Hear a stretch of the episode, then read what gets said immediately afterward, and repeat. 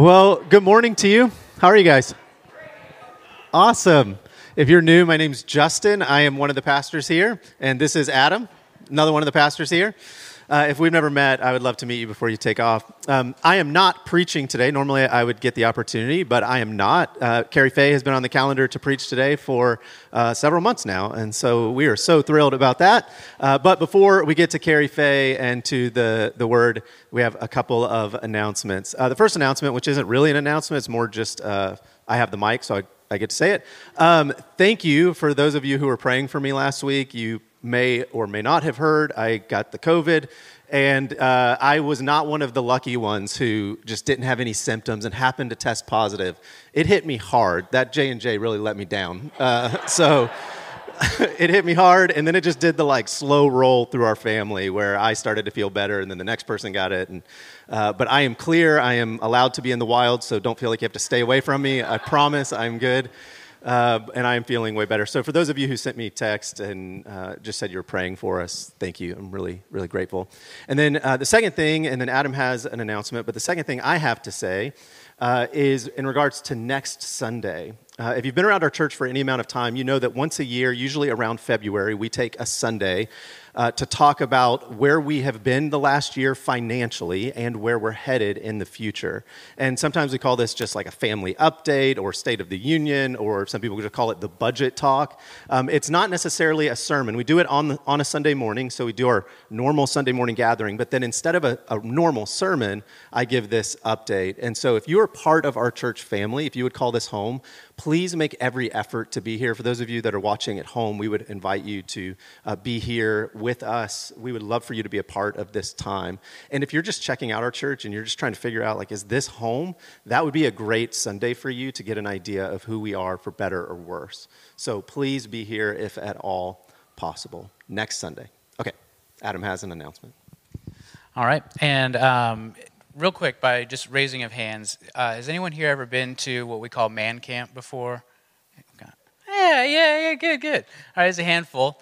Uh, so every year, uh, excluding 2020, because you know things happened, uh, every year we go out to a place called Washington Family Ranch, uh, really, really deep out in like eastern Oregon.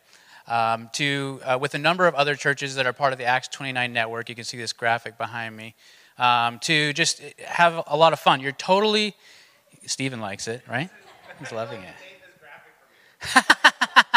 oh, yeah, yeah, yeah. so uh, it's this awesome time. Uh, I, I say this somewhat jokingly, but did you guys watch that uh, like Rajneesh documentary on Netflix? You know what I'm talking about? It's that property, and it got like baptized. Now it's this like Christian retreat center. It's this like awesome place. And so anyway, uh, there's like it's man camp. So there's like go karts, there's rock climbing, Stephen, into it, and then like basketball tournaments, all the things you would expect at a man camp. Um, but also, it, you guys, what I love about it is, yeah, fishing, hiking, basketball, whatever, but it's a time to truly disconnect and connect at the same time. You're, you're literally taken off the grid as far as cell phone service and internet goes. You, ha- you have no way to contact the outside world outside of a payphone. Um, and you're just like landlocked there. And it turns for me into like a, a genesis, if you will, for like really the whole year. It really helps me reconnect with God in a really fresh and unique way with other men that I can hopefully live into um, as we come back home. And so I would encourage you guys, April 29th through May 1st is when it is. If you sign up before April 3rd, it's $170. If you sign up after the fact, it's $200. I've got signups. Obviously, you can scan it with your phone right here, but I've got signups out in the lobby at the info table at a couple of spots too. But we would love to have 50 men or so come to this camp with me and a handful of others. So, yeah. The, the last announcement I'll make, and then we'll hand off to Carrie Faye, is our youth are out of town this weekend. Um, it's a little bit lighter here this morning. Some of our parents are here, right? Um, I would just, I would love for us to um, not right this moment, but to spend some time this week just praying for them that this would be a meaningful experience for them, um, that they just had a blast, but also that they may get home safe um, tonight. So that would be great.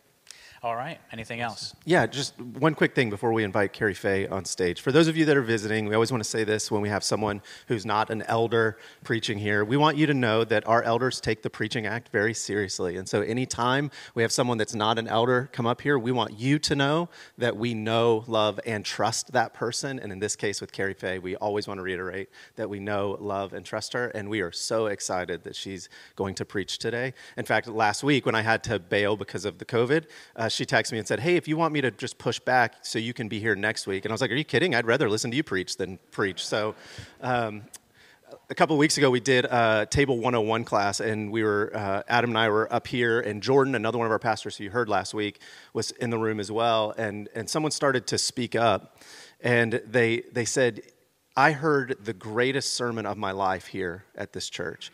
And we all kind of lean in, like, tell us more, you know, like all the pastors.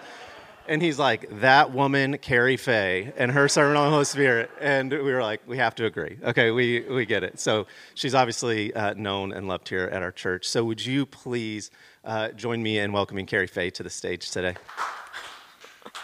I love that story. Okay. Good morning, church family. it's um, good to be here. It's always good to be here. The very first time I preached here a few years back, I was speaking with a friend of mine who is a um, wise, gifted, spirit filled communicator, and she said something to me that I'll never forget. She said, Carrie Faye, um, enjoy this. It is a precious place to stand. Right? And it is. So thank you for letting me serve the church family in this way. Thank you to Justin and the elders for continuing to invite me to stand in this uh, precious place. Okay.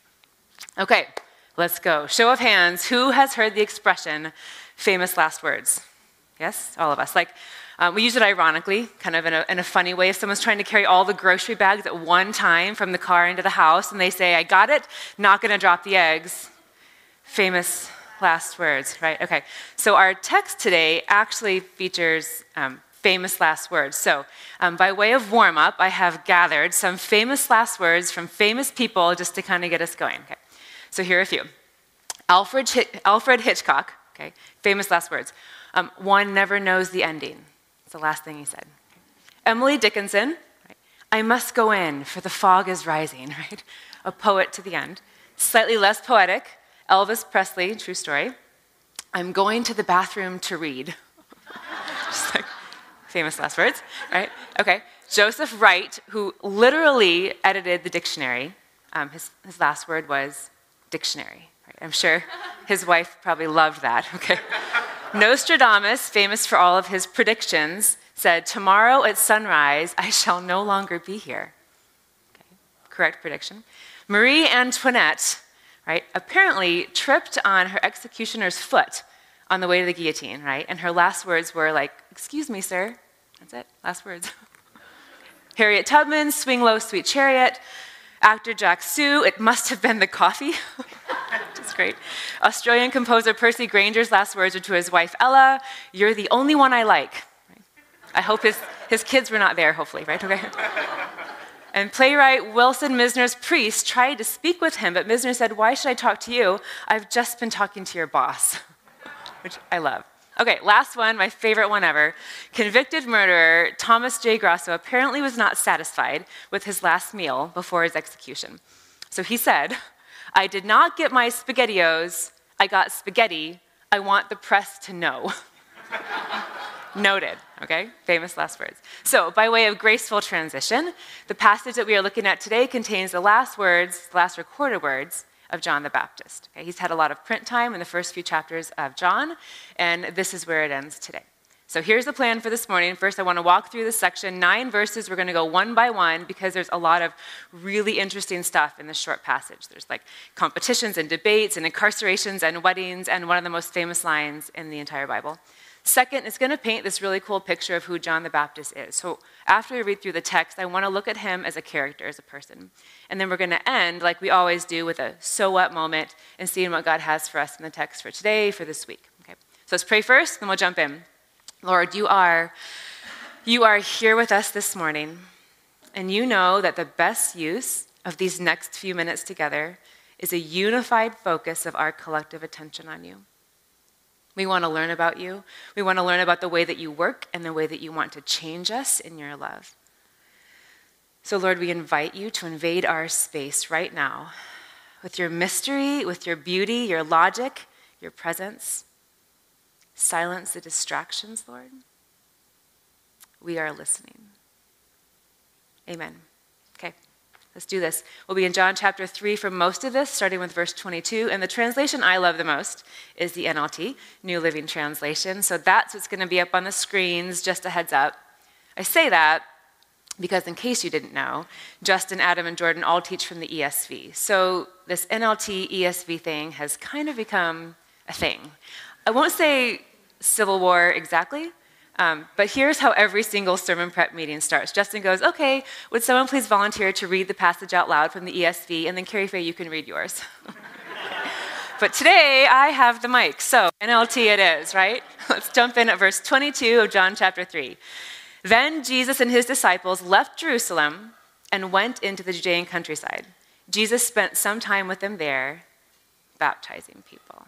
Okay, you know this. Whenever a Bible verse starts with the word then, you have to ask yourself what just happened because it's connected to the previous verses, right? That's how you read something in context. In this case, what just happened was Nicodemus. Nicodemus just happened, okay? You remember he's this Pharisee, sneaks out at night to ask Jesus some questions, and he gets handed, you must be born again in John 3.16, and all kinds of mysterious, kind of cryptic teaching, okay? But Nicodemus, you remember he's too stuck in his box, he's too stuck in his religion and in its structure and his own pride. He cannot hear what Jesus is actually saying. It's this really tragic moment. So Jesus and his disciples, after this, head out of Jerusalem and into the countryside to do some baptizing. Okay, side note, this is actually very like Jesus. To follow up on a confusing teaching, kind of a cryptic creative teaching like you must be born again, with a physical picture of that same concept, okay? The death and the life of baptism. Born again, death and life of baptism. Okay? Abstract concept, physical explanation. Okay, that's actually what symbolism is, right? Using something concrete to represent something abstract. Okay. Anyway, he's investing time with his disciples, he's teaching them, he's training them, he's probably doing some team bonding, maybe a ropes course, and he's supervising them while they baptize people. Okay, there's your context for the verses. Let's keep going. 23. At this time, John the Baptist was baptized in Aenon near Salim because there was plenty of water there, and people kept coming to him for baptism. Okay, that part makes me laugh. Because there was plenty of water there, I suppose that does make for a good candidate for a baptism site. Okay, get lots of water. So, for you Bible geography nerds who need the map, I brought one for you. The actual location isn't known, but most likely it's halfway between Sea of Galilee and the Dead Sea. So, Jesus had been in Jerusalem, down by the Dead Sea, which is actually off the map to the bottom here. Okay, that's where Jerusalem and Dead Sea. You can see the Dead Sea is a long, skinny, jelly bean shaped one over there. Okay. Then they move north into the country. Okay, that blue tip in that far corner is the Mediterranean Sea to help orient you. And that long, squiggly line down the middle is the Jordan River with plenty of water, where Jesus had been baptized and where both, both uh, teams are still baptizing right now. Okay, so that's where we are. So, John the Baptist ministry, his role was to prepare the way for Jesus, right? Um, his time was before the time of Jesus, right? Like the opening act at a concert, right? But not the main event, okay?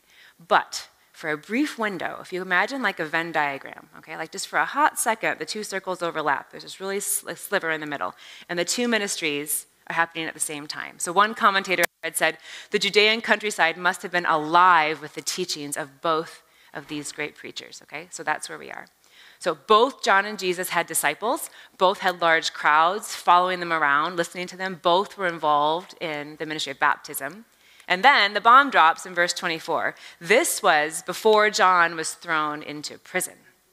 Spoiler alert, right? No spaghettios for him, right? Actually, this is really cool. The fact that John even writes this is more evidence that he totally expects his readers to have already read Matthew, Mark, and Luke. Okay? Those three synoptics, they detail John the Baptist's imprisonment and his grisly end. John doesn't even include any of that in his account. He assumes you know, so to him, this is not a spoiler. And here's the Cliff Notes version of the story that he assumes that you already know. Shortly after this, John the Baptist gets thrown into jail for publicly calling out Herod Antipas for divorcing his own wife to steal his brother's wife, okay, like really ugly drama, and John calls it out. So then at Herod's birthday party, his new daughter in law is dancing for him, and he enjoys it so much that he rashly promises her whatever she wants, and she says, to get revenge, John the Baptist's head on a platter um, because her mom is still embarrassed and mad about being called out publicly. Okay, so pretty crazy story, but that's what he's referencing. So this is why we consider this next passage to be his like famous last words, even though he probably had plenty to say while he was in prison. Okay, last recorded words. Moving on, verse 25. A debate broke out between John's disciples and a certain Jew over ceremonial cleansing. Okay. First, why does he have disciples, right? Isn't that kind of a Jesus thing? And today, I think the word is mostly used in conjunction with Jesus. But at the time and even now, it really just means followers. I think a better word might even be students. Okay? So, students of John got into it with a Jew or a group of Jews, maybe in your translation, over a technical matter. So, the message paraphrase says this John's disciples got into an argument with the establishment Jews over the nature of baptism ceremonial cleansing, the nature of baptisms. Most likely, what's happening is the traditional Jews are arguing that since Jewish rituals contain lots of washing, multiple washings, why do they need to engage in this new form of washing, John's baptism? Okay, but what they were arguing about isn't actually the point. It's what the disciples say next. So John's disciples came to him, or in verse 26, and said, Rabbi, the man you met on the other side of the Jordan River, the one that you identified as the Messiah, is also baptizing people and everybody is going to him instead of coming to us. Right? They were like, John, problem. Your cousin Jesus, too popular. More people are going to him than coming to you. And it's kind of your gig, right? You're John the Baptist, and he's Jesus that we don't know yet, but it's not Jesus the Baptist, okay? People are unfollowing us on Twitter and following him, okay? They were jealous and angry and really, really protective of their teacher. It kind of sounds like every sibling fight ever. Why does he get more? What about me, right? And it sounds a lot like Jesus' disciples later in his ministry. They get into all kinds of petty arguments. It's hilarious. Who's greater? Who's first? Who runs fastest? Who gets to sit by Jesus in heaven, right? It doesn't stop. But listen, the issue here is that John's disciples are more interested in promoting his movement than hearing what he actually had to say. Okay, so John, I love this, he cuts straight through the squabbling to the heart of the problem. John replied, no one can receive anything unless God gives it from heaven. No one can receive anything unless God gives it from heaven. At first, it doesn't seem to answer the question, like initially. But it's kind of a wake up call, an invitation to see the bigger picture. It's like, it's like a brother and sister arguing over who gets the bigger piece of cake. Okay? And then John the Baptist walks in and goes, Technically, your mom paid for the cake. It's your mom's cake. The only reason you have cake is because your mom gave it to you. Okay? Just a purely hypothetical situation. That, I would have no way of knowing if that actually, okay. John's like, You guys don't get it. I'm not the creator, God is. I'm not the giver of good things, God is. I didn't earn this fame, this reputation. God gave it to me. I'm only baptizing because God allowed it. It's only given to me to point to Jesus. Okay? And I think we need this wake up call on a regular basis. When we start to get possessive of our stuff or jealous of other people's stuff, no one can receive anything unless God gives it from heaven. When we start to take too much pride in our level of success, our profession, no one can give anything unless God, no one can receive anything unless God gives it from heaven. And I think when we start to take the credit for our health or our talent or our gifts, no one can receive anything unless God's given it from heaven. So here's what John the Baptist knew God is the giver. And if he were standing here right now, he would say that everything you have is because God is the giver, not just your money, clothes, your possession, your house. Everything you have. The people in your life are there because God is the giver. The good that's in you, your sense of humor, your talents, because God is the giver. Everything that you think makes you uniquely you, you only have because God is the giver. Paul echoes this in his letter to the Corinthians. What do you have that God hasn't given you? And if everything you have is from God, why boast as though it were not a gift? so John the Baptist tells his disciples that they have it backwards, and he continues their re education in verse 28. You yourselves know how plainly I told you, I'm not the Messiah. I'm only here to prepare the way for him. He's like, You guys were there. You have heard me firsthand. I said, I'm not the guy. I'm just the arrow pointing to the guy but you haven't stopped looking at me long enough to see where the arrow is pointing. We covered this the last time I taught about John. He says, Someone is coming after me who is far greater than I am, for he existed long before me, the preeminence of Christ, remember? Five verses later, he's like, I am not the Messiah, but they still don't get it. So he tries some symbolism to help them understand, right? Something concrete to represent something abstract. It's kind of brilliant, okay? Look at verse 29. It is the bridegroom who marries the bride. And the bridegroom's friend is simply glad to stand with him and hear his vows. Therefore, I am filled with joy at his success. The Bible is full of wedding imagery. Remember a few weeks back, what was Jesus' first sign or miracle? Water to wine. Where? At a wedding, okay? All the time. But it's more than just a common theme. It's this symbolic metaphor that God uses to describe his relationship with the church. Okay? Something concrete to represent something abstract. And John's disciples would have known this because they would have read the prophet Isaiah For the Lord delights in you, God's people, and will claim you as his bride then God will rejoice over you as a bridegroom rejoices over his bride. The prophet Hosea paints a picture of what restored creation and relationship will look like someday. Same theme. When that day comes, says the Lord, you will call me my husband instead of my master. I will make you my wife forever, showing you righteousness and justice, unfailing love and compassion. I will be faithful to you and make you mine, and you will finally know me as the Lord. God is groom, church is bride. And Jesus uses the same imagery. Matthew 9:15, he refers to himself as the groom, which is another way of saying that he is God. Jesus replied, "Do wedding guests mourn while celebrating with the groom? Of course not. But someday the groom will be taken away from them and then they will fast." That's Jesus' role, God's role. He's the groom. We as the church, we're the bride. But who is John the Baptist? Read it again. It's the bridegroom who marries the bride, and the bridegroom's friend is simply glad to stand with him and hear his vows. Therefore, I am filled with joy at his success. He's the groom's friend. We might say best man in our culture. Okay? And let me tell you something the best man's job is not to marry the bride. If he does that, he is a terrible, terrible best man. Okay? In weddings at that time, the friend of the groom was like, um, like an assistant more, of not a main participant. Okay? They acted on behalf of the groom. Maybe they arranged for the ceremony, they worked the contracts. It was a position of honor, but it was nowhere near groom status, okay? Have you ever attended a wedding specifically to go see the best man? No. Half the time we don't even know who the wedding party is. We are there for the bride and the groom. Okay? I have photographed my fair share of weddings, and I can attest to this fact. Friends of the groom are pretty low on the wedding day totem pole, okay? It's what every wedding party needs to hear all day long. This is not about you. This is not your day. You are here for them. You can look good, but not as good as them, right? And that last bit of verse 29 is pure magic. One more time. Therefore, I am filled with joy at his success. Another translation, maybe yours, says, This joy of mine is now complete. Yeah. The friend of the groom finds perfect happiness in the marriage of his friend. There's no envy there. If John the Baptist had a tombstone, I am confident these words would be on it This joy of mine is now complete. Which brings us to the last verse of the text and one of the most well known verses in the Bible, verse 30. He must become greater and greater, and I must become less and less. He must become greater and greater, and I must become less and less. Another translation reads, He must increase, and I must decrease. So Christmas, my kids and I ordered um, a few big packs of stickers, kind of like decal stickers. And then we sorted through them all and matched them up with people for Christmas cards. It was really fun. But this one sticker kept popping up, and confession moment, I had no idea what it meant. Okay, here it is.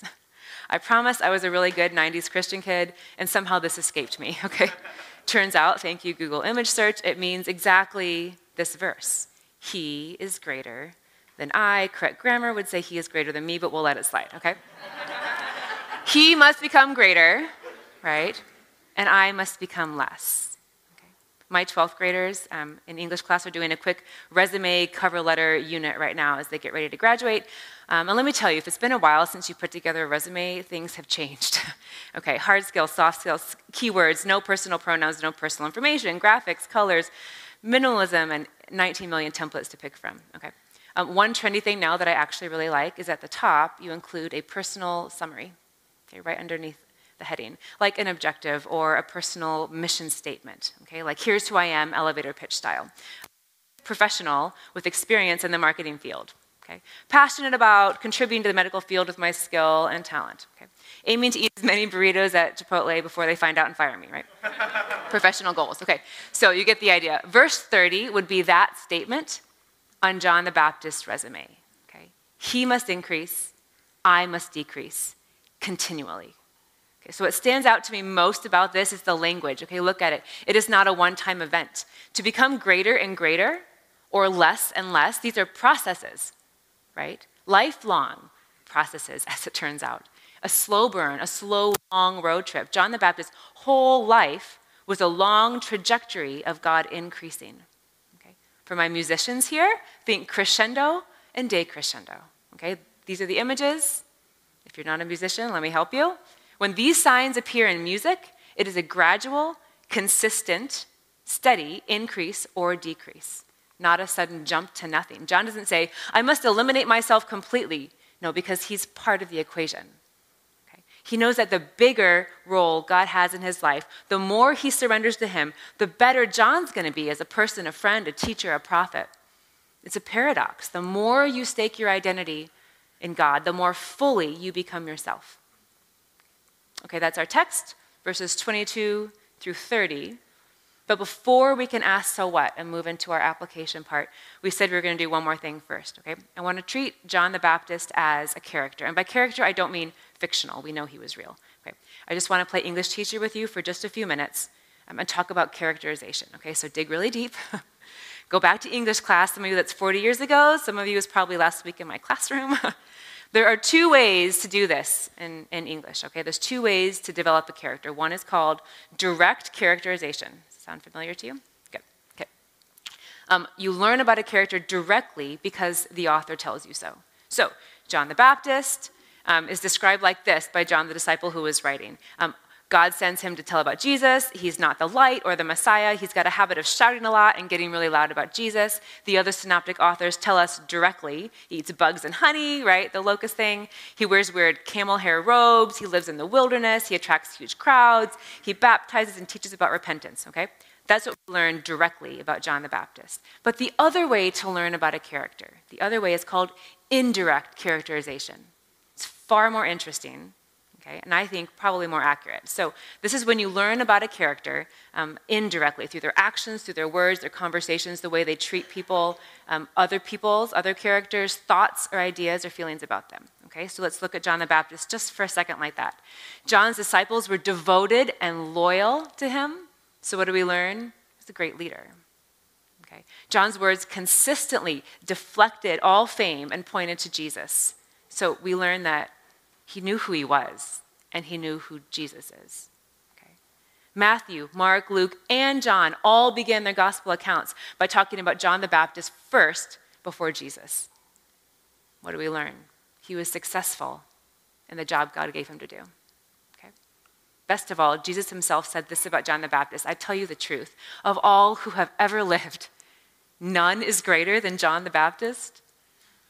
This is like, well done, my good and faithful servant. It's like the ultimate endorsement. John the Baptist's resume would have had a solid reference list Matthew, Mark, Luke, John, Jesus, right? So put that all together. Who is this character of John the Baptist? Right? Because if Jesus says he was the greatest man that ever lived, perhaps we should pay attention. Okay. Three keywords kind of stand out to me. Here they are I see humility and confidence and purpose. Okay, I think this sums him up. This is like the John the Baptist formula, if you will. These would be his resume keywords, right? Humility, confidence, purpose. His humility was unshakable, but so was his confidence. And he knew his purpose clearly and lived it out. Okay? So I think now we get to ask our so what question. What does any of this matter? What's it have to do with me? And it all comes down to this last recorded sentence He must become greater and greater, and I must become less and less. Okay, one more time. I want this image up. What would it look like for this to be true in my own life, practically? What would it look like for God to crescendo and for me to decrescendo? Not to be redundant, but I think it looks like humility and confidence and purpose. Okay, let's look at each one of those quickly. And on behalf of John the Baptist, I'll give you a practical challenge in each area for this week. Okay, first up, humility. He says, I'm not the Messiah. I'm not even worthy to untie his sandals. He must become greater. In fact, the more of him and the less of me, the better. And I think that kind of humility um, isn't really understood in our culture, our success and our pride oriented culture. And I think culturally we get humility very, very wrong. We're taught that humility means weakness, not having a backbone, letting people walk on you, or maybe images of pity parties come to mind, or the humble brag. Maybe you think humility looks a lot like self deprecation or tearing yourself down. And often it's a pretty uncomfortable topic because, frankly, when you think about humility, we feel convicted about being prideful. Okay, I know I do. Oliver Wendell Holmes is a hilarious physician and poet, and he famously said this Humility is the first of the virtues for other people. But I would argue that in God's beautiful, paradoxical, upside down kingdom, it is precisely John the Baptist's humility that makes him great. In God's kingdom, don't miss this, humility is the measure of greatness. Author Henry Jowett, who I love, says it like this Here's our Lord's estimate of true greatness. How infinite is the contrast between his standard and the standards of the world. The world measures greatness by money or eloquence or intellectual skill or even by prowess on the field of battle. But here is the Lord's standard Whosoever therefore shall humble himself as this little child, the same is the greatest in the kingdom of heaven. I think Jesus came as a little child precisely for this purpose to model this kind of humility in plain physical form, something concrete to represent something abstract. And you cannot go far in the Bible without running into God's opinion of humility. 1 Peter 5 5. All you dress yourselves in humility, clothe yourselves in humility as you relate to one another, for God opposes the proud, but gives grace to the humble. Philippians 2 lays it out plainly. Don't be selfish, don't try to impress others, be humble, thinking of others as better than yourselves. Don't look out for your own interest, take an interest in others too. Biblical humility, at its core, is simply a realistic view of who you are and who God is. That's it. A realistic view of who you are and who God is. Okay? Because when you realize exactly how great your need is and how good God is, your pride shrivels up and dies. When you see God clearly, your eyes stay there. You stop wanting to stare at yourself. You stop looking at yourself for answers. Adele Calhoun wrote the Spiritual Discipline Handbook, incredible book. And in the section on humility, she says, Humility stems from having someone besides yourself as the center of your attention. My focus on him must become greater and greater. My focus on myself must become less and less. This is the John the Baptist formula. Okay, last quote in this section. Love this one, Pastor Henry Blackaby. There are two ways to attain high esteem. One is the world's method take every opportunity to promote yourself before others, seize occasions for recognition, and manipulate your way into the center of attention The other way is God's way. Humble yourself. Rather than striving for recognition and influential positions, seek to put others first. Cultivate humility, for it does not come naturally. I promised you a practical challenge in each of these areas. Here's your first cultivate humility. Because Henry Blackaby is right, it does not come naturally. Not to you, not to me, not to John the Baptist. He had to cultivate it too. So, take a realistic look at yourself and at God. Feel the pride shrivel up and die. Thoreau says humility, like darkness, reveals the heavenly lights, and he's right too. You cannot see the starry night sky when you are staring at your face in a mirror.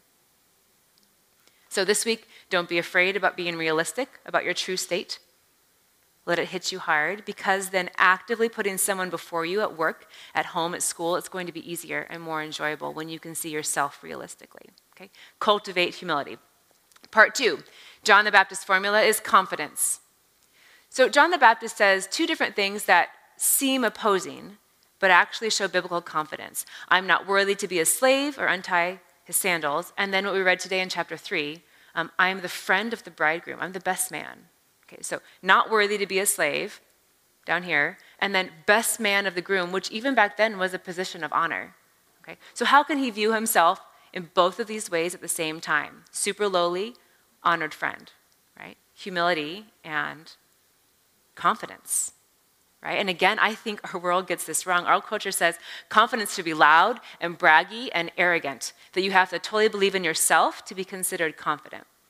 And this is not what God says. The Bible paints a picture of humble confidence. The same kind of confidence that starts in our awareness of our own shortcomings, humility, but ends in total confidence in who God is and then who He is in us just a few of the verses that paint this picture. There are so many more. Um, Second Chronicles chapter 32, a moment of war. With him is only the arm of flesh, but with us is the Lord our God to help us and to fight our battles. And the people gain confidence from what Hezekiah, the king of Judah, said. They gained confidence not because their army was great or because they had like the best, sharpest weapons. No, their confidence was in God's strength and ability to help them, not in their own. Do you see the difference? Hebrews 4:16 Let us then approach God's throne of grace with confidence so that we can receive mercy and find grace to help us in our time of need. We get to approach God with confidence. Why? Because the verses right before 4:16 say that Jesus didn't sin and that Jesus kicked death's tail and because of him we get to approach God with confidence, not because of us. Hebrews 13:6 So we say with confidence, the Lord is my helper. I will not be afraid. What can mere mortals do to me? Again, our confidence is based in God's identity, God's help. Because God is in me, I'm enough. Jeremiah 17, 7 says, But blessed is the one who trusts in the Lord, whose confidence is in him, because God is the only appropriate recipient of my confidence ever. Right? I cannot be trusted with that. Last one, this is a favorite in my family, Joshua 1 9. Have I not commanded you? Be strong and courageous. Do not be afraid. Do not be discouraged, for the Lord your God will be with you wherever you go. Our confidence has to be rooted in who God is in us, and that has to begin in humility.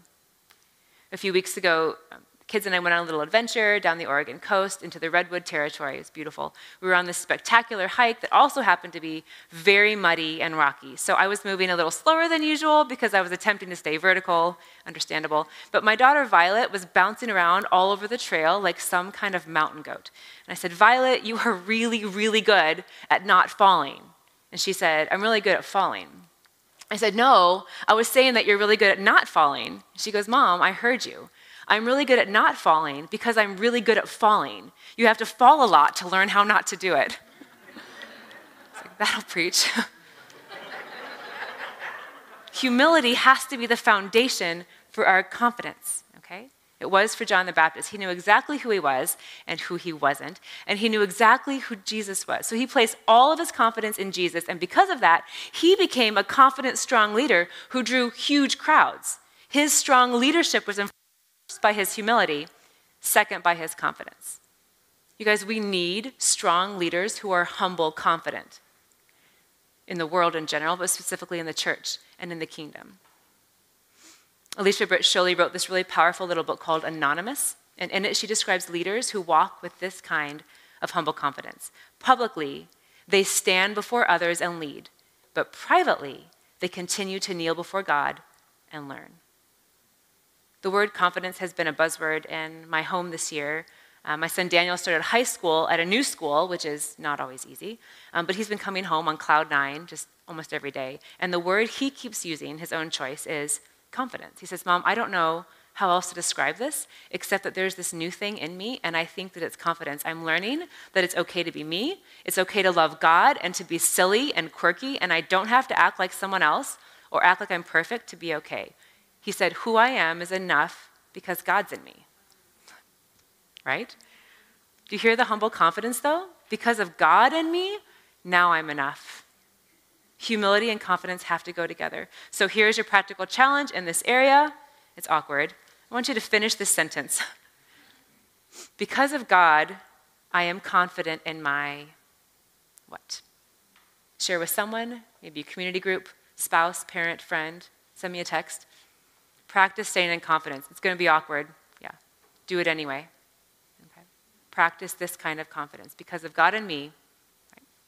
Okay, third and final part of our John the Baptist formula purpose.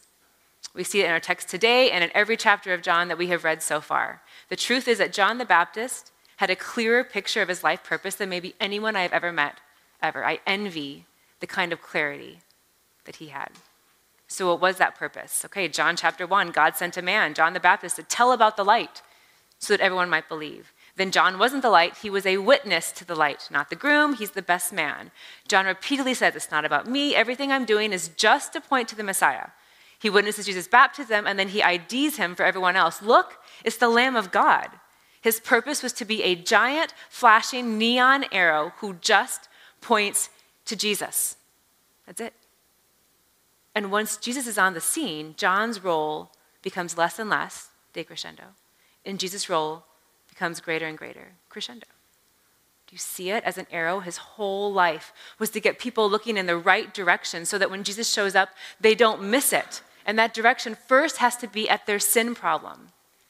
They have to see themselves realistically. We have to see ourselves realistically before we can understand our need for Him. In his commentary, John Barclay says it like this There are two revelations in Christianity the revelation of God and the revelation of ourselves. No man ever really sees himself until he sees himself in the presence of Christ. And then he is appalled at the sight.